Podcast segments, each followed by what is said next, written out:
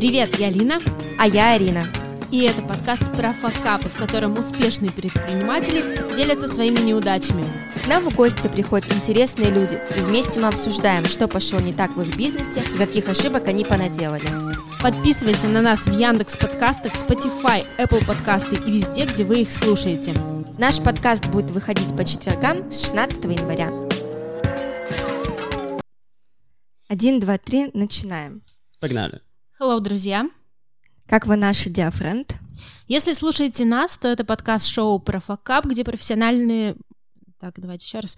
Если слушаете нас, то это подкаст-шоу про факап, где профессионалы делятся историями своих неудач. А сегодня мы расскажем вам про то, как потерять 300 миллионов рублей. Я Лина. А я Арина, и мы начинаем. Я вижу, как скрежет зубами от нашего pronunciation наш гость. И наша история будет о том, как, ю, как юрист превратился в училку, и какой путь проделал наш спикер, прежде чем стал самым востребованным преподавателем английского языка и открыл языковую школу нашей студии сегодня. Алексей Чуфриков, руководитель проекта HomeChat. Леша, привет. Привет, всех приветствую. Расскажи, пожалуйста, про свой такой тернистый, непростой путь. Все-таки начинал с юриста. Да. Кем стал? Да, так и есть. Чего добился ты? Как, как до такого докатился? А, ну, в общем, я начинаю со школы, тогда, наверное, расскажу. Я, в принципе, гуманитарий, все у меня точные науки были э, вообще мимо, мимо кассы. Литература, допустим, был мой самый любимый э, предмет в школе английский в том числе. И пошел я в юридическую академию учиться. В 17 лет я вообще не представляю, как э, человек может знать, чего он хочет от жизни. Но, собственно, мне родители посоветовали, раз ты гуманитарий, иди в юридическую академию, учись. А, причем на прокурора. Я, собственно, закончил институт прокуратуры в нашей Уральской юридической академии. И я понял, что юриспруденция, ну, в принципе, мне очень нравится. В то время, когда я учился на юриста, параллельно еще начал э, изучать английский достаточно глубоко и выучился на переводчика. Я понял, что если со школы я что-то знал еще, то если сейчас э, в институте ничего не буду делать, то мой английский куда-то улетучится, собственно, как у всех и бывает. Вот, когда получил диплом переводчика, начал преподавать, мне это очень понравилось, но... Прокуратура тебе не светила, но... не нравилось, не знаю в тот момент, в тот момент английский вообще воспринимал как хобби, и то, что мне потом, может быть, в жизни как-то пригодится, и мне ребята все говорили, что ты пожалеешь, кто старше меня, если сейчас вот его не выучишь, не повторишь со школы, совсем забудешь, уйдешь в юриспруденцию, и все, будешь потом жалеть. И именно из таких размышлений э, английским начал заниматься. Я никогда это не рассматривал как свое основное... Ты учил его самостоятельно? Нет, я именно вот в юридической академии еще ходил на курсы переводчика. Кончил э, вот эти курсы и получил диплом переводчика. А в школе ты учил английский В язык? школе учил, с первого класса учил. Но э, еще один такой момент. Несмотря на то, что я учил с первого класса, у нас достаточно часов много было английского. К одиннадцатому классу я не говорил на английском. Грамматику я знал вообще замечательно. Э, словарный запас достаточно большой был, но я не говорил. И это просто самый огромнейший провал, который может, может быть. Представляете, взять э, ребенка в 7 лет, 10 лет учить его английскому, и через 10 лет, чтобы он не заговорил на этом языке. Э, мы за границу достаточно часто ездили, ну как за границу, в Турцию. Там, конечно, мало людей говорили на английском, но я же стеснялся, я не мог. Языковой барьер. Да, потому что... Проблема всех Э, это то, чему людей не учат. А зачем вообще язык нужен? Чтобы на нем говорить. А нас этому не учили. Нас учили решать контрольные, получать оценки. Читать. Ну, читать, переводить. Вот все, что угодно мы делали, кроме разговора. И, потому, и поэтому, ну, как бы я, приезжая за границу в Турцию, ждал, что мы начнем делать какие-то задания по грамматике. Это бы я с, с легкостью сделал. Но когда ко мне подходил официант, и меня родители меня толкали, ну, давай-ка нам, закажи что-нибудь. Все, был ступор. И это просто такой fail, ну, сумасшедший вообще. Это до сих пор у меня такая боль, потому что эта ерунда продолжается у нас вот в школах и в языковых центрах в том числе. Я вот эту историю сейчас пытаюсь менять. Прокурором ты не стал, но тем не менее опыт работы в юридической сфере у тебя есть. Да, он есть, потому что, ну как, ты еще все совковые установки, ты должен стать специалистом замечательным. Сейчас эта история меняется с фрилансерами и так далее. Но раз ты учишься по этой специальности, ты должен работать по этой специальности. Ты потратил на это очень много времени. И, соответственно, конечно, я ничего у себя после института не видел, как работать по специальности. У меня пять лет опыта работы в строительной компании, э, собственно, юрисконсультом. Но параллельно этому я продолжал заниматься английским, потому что мне преподавать нравилось. Потому что после получения диплома переводчика я начал преподавать. Прям словил от этого кайф и продолжал. Но никогда не рассматривал это как основной вид деятельности. Поскольку мы говорим тут про факапы, Да-да-да. у тебя же есть факап, я знаю, связанный с твоей основной профессиональной Да. деятельностью, именно с юриспруденцией. Это точно. Расскажешь нам о нем? Да, это вот самый такой первый факап в моей жизни э, профессиональный, м, который я никогда не забуду. Э, Мы в строительной организации очень часто участвовали в тендерах на строительство э, того или иного объекта. Это, по- по-моему, было гражданское строительство у нас в городе. Мы должны были строить многоквартирный дом. Мы, как всегда, заявились туда, начали участвовать. А я был именно тем человеком в компании, который всегда готовил заявку. То есть у меня это достаточно хорошо получалось. И я уже на тот момент много таких заявок сделал, сформировал, подал. Мы выигрывали, проигрывали. Обычная деятельность. В какой-то момент э, мы начали подавать, готовить эту заявку. Э, Сумма договора была 300 причем с чем-то миллионов рублей. Это была достаточно большая сумма для нашей фирмы.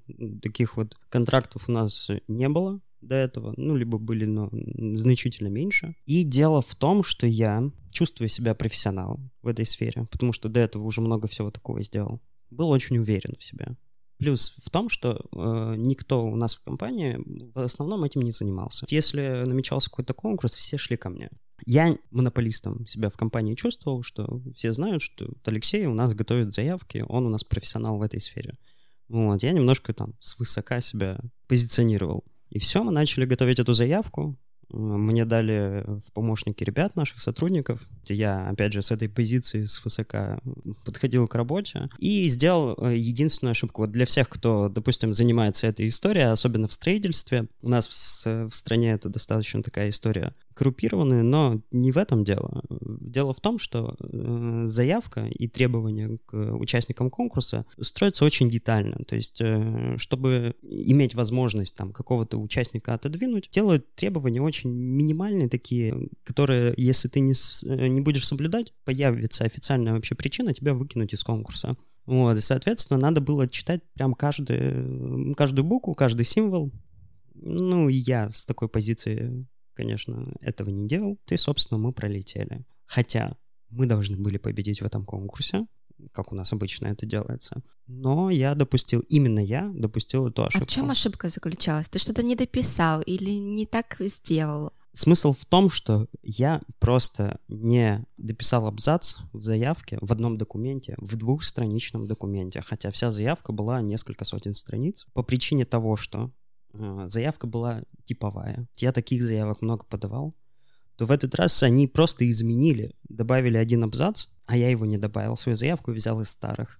И так получилось, что именно отсутствие абзаца в двухстраничном документе стало причиной того, что мы потеряли контракт на 300 миллионов рублей. Смотри, сначала две страницы, если там что-то не так, то дальше уже не важно, сколько ты написал, что-то. Абсолютно. Ничего себе. Абсолютно. То есть э, для этого существуют заявки, для этого существуют договоренности и так далее. Ты можешь сделать минимальную ошибку, и это официальная причина твоего отстранения от участия в конкурсе. Но ты-то был в себе уверен. Я и был очень в себе уверен. Вот накануне вот это завершающий этап, расскажи Абсолютно. про него, как, как он происходил. Я был уверен, что у нас все готово, все сделано максимально хорошо, что это уже не первый раз, очередная заявка, и то, что меня все будут очень хвалить, когда мы победим. А, В кино с девушкой был, только уверенно себя да, чувствовал. аб- абсолютно. То есть Буквально открывали шампанское и уже праздновали. На самом деле, это еще было немножко пораньше, потому что у меня начальники, они повезли заявку, она была физически несколько сотен страниц в Москву. Я в это время был э, в в кино с девушкой, это было 10 часов вечера. Мне звонит начальник и говорит, что у тебя, ну там рассматривает заявку, что у тебя там какой-то есть косяк. Я, конечно, подрываюсь, еду в офис, начинаю все перепроверять, ничего не нахожу. Э, Я до сих пор уверен в своей А кто правоте. посмотрел эту заявку? Ее привезли на какое-то предварительное согласование или еще что-то. Ты сказали, что есть э, вот какой-то косяк. Я был полностью уверен, что люди ошиблись. Потом на следующий день э, этот звонок я никогда не забуду. Это именно тот момент, когда я осознал свой самый грандиозный факап. Потому что даже после того, как мне сказали, что есть косяк, я был уверен, что его нету. Ты не, не попытался исправить? А я не нашел его. Я не нашел. Я потому что искал с э, тем пониманием, что люди ошибаются, а я нет. Вот какая позиция. Я не просто так... Очень сильно. Я не просто так сказал, что я был в себе уверен. И именно с такой позиции это все происходило. Про звонок. Звонок. Звонит мне э, мой директор, я уже понимаю, что что-то не так. И он э, говорит такую фразу. «А, «Мы проиграли из-за твоего косяка». И бросает трубку. Какие мысли? ну, что я сейчас приеду в офис, я уволен. Потому что если мы говорим про э, рядовой конкурс или еще что-то, ну, я бы понял, что меня бы поругали или еще что-то. А здесь это другая история. Это тот э, проект, э, тот договор, на который рассчитывала вся компания и на котором она рассчитывала, над которым она рассчитывала работать и жить ближайшие полтора-два года. И я понимаю, что я лишил компанию денег, а себя ты лишил денег? Нет, этого не было, и, скорее всего, э, вот это очень плохо, и это меня...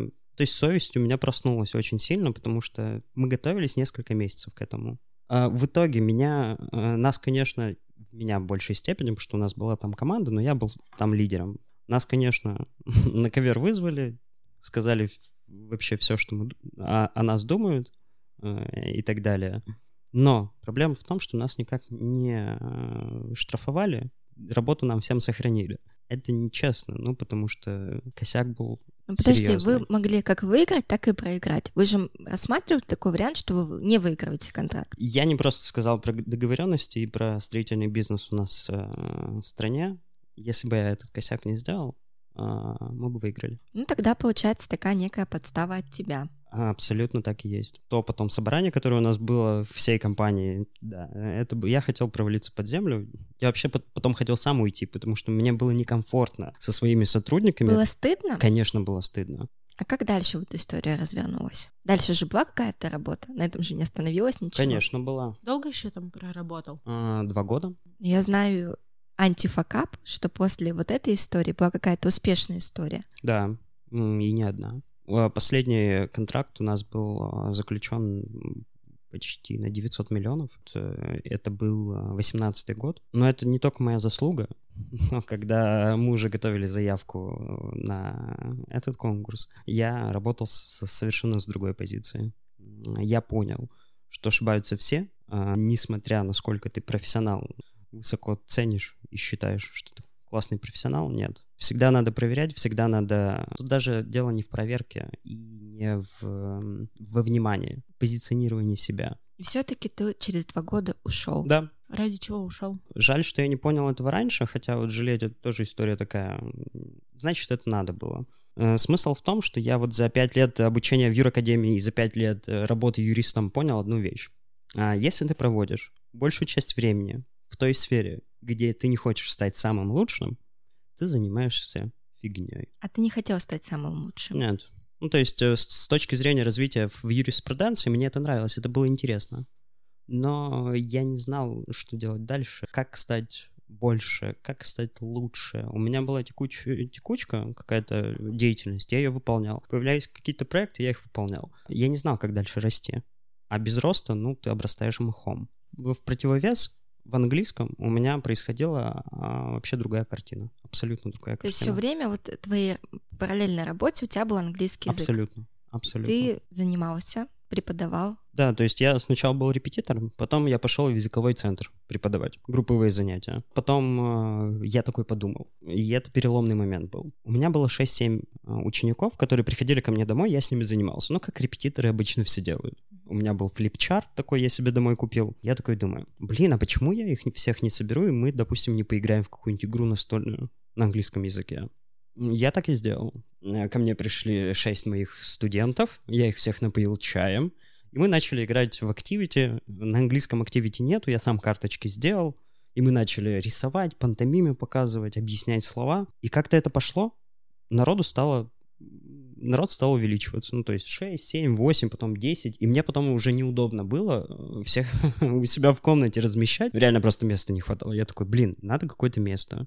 И все, я начал искать место. В 2015 году я нашел вот место у нас на Генеральской, наш первый офис. И 21 мая, я помню эту дату, Там случилось у нас первое мероприятие. Я считаю, это вот как раз днем рождения э, нашего хоми-чата. Почему ты раньше не ушел? Вот если тебе это приносило удовольствие, еще и получается деньги. Боялся. Боялся, скажу чего. Установка, которую родители в тебя вкладывают. Ты учишься пять лет. А, я должен отметить, что я учился не на бюджете. Моя семья а, вложила в меня деньги. Мои родители в учебу. Не маленькие. За пять лет деньги вообще не маленькие. Я чувствовал некую... Ответственность? Ответственность, да. И все-таки давление со стороны родителей, что они не поймут. Да, если я сменю сферу, ну как, ты же потратил 5 лет, очень много денег, и еще даже отработал, уже опыт какой-то получил. А, ну как бы нелогично менять сферу. Этого боялся. Боялся, что скажут родители. Боялся, что что-то не получится, потому что, опять же, установка. Вроде ты не получал какое-то профессиональное образование в плане английского. Ну да, я закончил переводчика, но никто же меня не учил делать бизнес. А если ты не умеешь, значит, ты не сможешь научиться без высшего образования. Значит, это не получится. Деньги, у меня было понимание, деньги ты можешь получать только за ту работу, на которую ты выучился. Каким-нибудь тяжелым трудом, способом. А, абсолютно, абсолютно. А, вот набор вот этих всех блоков, любую мою идею, которая уходит в другую сферу, сразу пресекал. Поменялось все, когда я за, два, за две недели заработал больше, чем за месяц. Э, в несколько раз. На основной работе, когда ты был юрисконсультом? Да, я на английском заработал за две недели. Ну, сколько? Э, я зарабатывал тогда 45 тысяч. У меня стартовал марафон, англомарафон. И у меня тогда было достаточно много человек, кто зарегистрировался, по-моему, 37-39. Вот, у меня получилось за две недели заработать э, порядка 160 тысяч. Ничего себе, это очень весомая сумма. Да, я тогда понял, что вроде я как бы не учился на бизнесмена. А, но поперло. Но поперло. Я такой думаю, а что я тут делаю? Просто у меня, у меня был такой момент, когда я работал, ну вот с 9 до 6 ровно, и выходил достаточно уставший с работы. А в 7.30 или в 8, не уже не помню, вечера у меня было еще групповое занятие в языковом центре. Я после работы туда шел, преподавал э, грамматику ребятам и выходил оттуда бодрый, полон сил. Да, физически уставший, но я был воодушевлен. Тебя это заряжало? Меня это заряжало. Меня вообще, вот люди, которым я что-то давал, меня это очень сильно заряжало. И я такой, блин, а классно было весь день. Так. Слушай, ну такая резкая, большая, ну, взлет по сумме. да. Как можешь оценить? Они в какой-то момент не испортили ли тебя вот не вернули ли в ту позицию, когда ты опять считаешь себя лучше всех? Да, это вот, э, грубо говоря, третий мой факап. Вот я первый рассказал про вот эти 300 миллионов. Этот случай, конечно, научил многому. Второй факап — это когда как раз э, вот э, Арина задала вопрос, почему я не уходил? Он боялся. И вот этот вот страх, навязанный, допустим, социумом, там, родителями, своими размышлениями, еще чем-то. Здесь факап потери времени, эти два да, года. два года. Два года без развития, прям точно. И третий факап. Получив какие-то большие результаты финансовые, я понял, о, я знаю, как это делать. А я-то молодец. А я-то молодец. Я-то молодец. Что-то я в этом понимаю. Пока там мои ребята, сотрудники сидят на работе и продолжают там получать свои 30-40 тысяч. Но в следующий марафон вместо удвоения той суммы было намного меньше. Почему? Потому что я посчитал, что я э, знаю людей лучше, чем они себя. Очень самоуверенная позиция. Я этим страдаю. И жизнь мне, меня немножко осаживает, когда вот эта самоуверенность достигает какого-то критического пика, она бам мне по голове. Давай-ка призадумайся. Я, и опять там результаты мои э, дали мне понять, что нет, нет, дружище.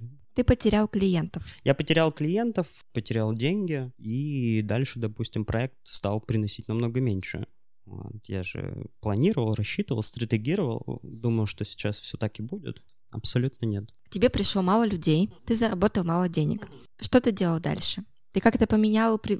модель привлечения клиентов, стал лучше с ними общаться. Вот. Это второе. А, я начал собирать обратную связь максимально. Это, было, это был такой резкий э, скачок э, в плане работы с клиентами. Мне очень понравились, э, есть у нас в городе бизнес-завтраки. Там был один совет такой. Устройте интервью со своим клиентом с любым, рандомным, ну, который, в принципе, готов, у него есть время, полтора часа, полтора-два часа.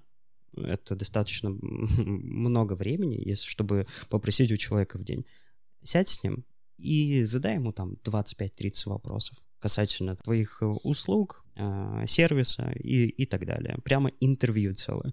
Не просто ответь на анкету, да, на вопросы в анкете. Я таких интервью сделал штук 12-13. И что ты получил? Какой результат? Э, просто колоссальный. Я столько всего нового узнал, о чем люди на том же фламе, в социальных сетях, Э, там, в каком-нибудь Дубельгисе, никогда не скажут. Никогда не скажут. Ну, то есть, во-первых, это такая информация, там, их переживания, они достаточно глубокие, и ты за 10 минут как их не снимешь? Ту информацию, которую я вот на этих интервью получил, да, она просто, просто золотая. Она повлияла на твой продукт Конечно, абсолютно, абсолютно. Ну, то есть, э, опять же, из этих 12 человек я выбрал что-то общее, о чем люди говорили, на этих интервью. Можешь привести пример? Ну, допустим, почему, чего, чего люди, в принципе, боятся, э, сторонятся, если мы говорим про образование, про иностранный язык и, и так далее, что их отталкивает? Не в плане стоимости, э, еще чего-то, а что-то более такое интимное. Ну, там, допустим, человек э, идет у нас вечером, э, думает, как бы мне провести время полезно. Вот у нас есть средняя сумма, там, 300 рублей 300 рублей — это абсолютно средний чек для двухчасового досуга. И как он выбирает этот досуг? И очень интересна вот эта вся схема, как человек принимает решение. А, человек мне один говорил, что он не хочет идти на то мероприятие, где мало народу ходит. Потому что его спросят. Да, э, в том числе. Еще человек не хочет идти на это мероприятие, потому что а, боится бесполезно потерять время. Да, вот э, сейчас полезный интеллектуальный досуг, он очень развит. Не просто повеселиться, то человек, конечно же, придет. Потому что он понимает, что за два часа он не просто развлечется, еще, еще что-то полезное получит. И это такие мелочи. У каждого они индивидуальные, но где-то они все сходятся на каких-то моментах. И вот на тех моментах, где у этих людей вот эти вот вещи сходились, я, собственно, их начал менять. Сейчас я в первую очередь всегда спрашиваю э, студента, что понравилось, что не понравилось. А не больно слышать, ну вот то, что не понравилось, что это же не, это же неприятно. Уже я рассматриваю это не как критику. Сам ты это никогда не поймешь. Сам ты свой продукт критиковать никогда не будешь. Ну, либо будешь, но не объективно. А человек со стороны видит всегда намного лучше. Давай нашим слушателям расскажем, что у тебя не совсем классическая стандартная школа английского языка. Абсолютно нет. Ну, я бы не назвал это уникальным, на самом деле это вообще просто как день. Люди наши, русские, изучая иностранный язык, не могут прикоснуться к нему нигде, кроме как в школах, в институтах и языковых центрах. А язык нам нужен для жизни, для коммуникации. А где они на нем собираются жить? За границей, ну, зачастую большинство людей отвечают на вопрос, сколько ты ездишь за границу, два или три или четыре от силы. Иностранный язык ради четырех поездок за границу в год абсолютно не нужен. В данный момент времени Google переводчик, у нас есть переводчики, которые воспринимают устную речь, это вообще э, бесполезная трата времени и денег. Поэтому ко мне, когда ребята приходят с желанием выучить английский, чтобы говорить э, за рубежом два раза в год, я говорю, не тратьте ни время, ни деньги. А какая цель должна быть? Либо она абсолютно точная, э, где есть дедлайн, и где у тебя нету вообще никаких вариантов, как выучить английский. Это либо работа, где ты будешь использовать, ну, тебя просто не возьмут на работу, если ты не будешь знать английский в определен, на определенном уровне. Либо переезд, все. Третий вариант — это абсолютно личная история каждого, это лайфстайл. Поэтому я сформулировал такую историю. Мы не учим английскому, мы на нем, на нем живем. Потому что на, на языке надо жить, надо на нем коммуницировать. Лакмусовая бумажка для всех. Э, представьте, вот вы выучили английский. Ну, там, знаете его в совершенстве, несовершенстве. Назовите мне 3-4 места, локации, людей в неделю, где вы будете его использовать с живыми людьми. Я вот ни одного не скажу, не отвечу. После этого надо задуматься, а нужен ли он вообще. А были ли у тебя факапы, связанные с английским языком? Когда ты кого-то не понял, не так перевел, или, может быть, в твоей школе что-то пошло не так? Ну, это, скорее всего, больше в бизнесе, а именно вот с английским, да нет. Ну, это на память приходят какие-нибудь комичные только ситуации. Ну, когда люди друг друга не понимают, сказали какое-нибудь слово на английском, а, а там носитель языка, у него, он же понимает, что это слово может значить несколько понятий. Зачастую каких-нибудь э, там ругательных. Это случается как практически на каждом занятии, ну не знаю, ну вот допустим, очень часто есть у нас слово розетка на английском, произносится на socket, socket. А есть выражение на английском socket, и оно достаточно ругательное. Если ты это скажешь иностранцу, а всего лишь один звук поменял, то можно... Огрести? Огрести, можно нарваться на проблемы. А ты так путал? Были у тебя такие? Нет, э, у меня такого не было, но это специфика моя, потому что я с седьмого класса слушаю американский рэп. В плане сленга, э, каких-то таких выражений я немножко подкован все-таки. Ты можешь нам что-то зачитать? Ты уже очень классно читаешь. Да, это, это вот я, я считаю, вот если мы говорим про цели изучения английского языка, вот я перечислил там работа, э, допустим, не знаю, переезд э, и лайфстайл. Если бы не американский рэп, я, скорее всего, английскую, английским бы не занимался, и хом, хомичата бы не было. Касательно рэпа, да, в том числе у нас есть э, караоке на английском, где я регулярно что-нибудь читаю, до сих пор слушаю, до сих пор читаю. Последнее, с чем, с чем мы выступали, это Snoop Dogg, uh, Drop It Like It's Hot.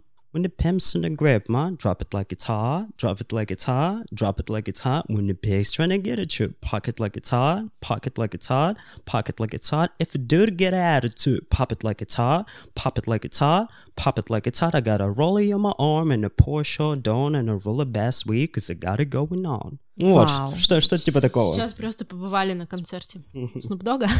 Лёша, заканчиваем наш выпуск. Три совета, чтобы избежать твоих факапов. А моих каких факапов? А вот Вообще. всех. Вообще всех? Ну, это же касается бизнеса, по сути. Первое. Всегда будьте готовы сделать ошибку э, и сделать из нее выводы. Все делают ошибки, э, несмотря на то, какой ты там профессионал, успешный или так далее.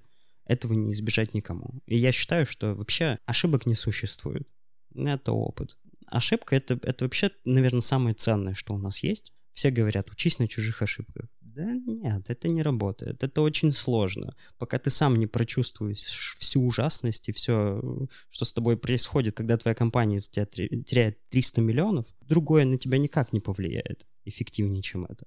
Поэтому все будьте готовы к ошибкам, все вы их э, будете делать. Э, Вопрос в том, что как вы к ним относитесь. Совет номер два. Ищите кайф, свой личный кайф, то, от чего вас прет. У нас в студии был Алексей Чуфриков, основатель школы Хоми Чат. Мы оставим все на тебя ссылочки, чтобы все могли Спасибо. посмотреть, подписаться. А с вами был подкаст про факапы.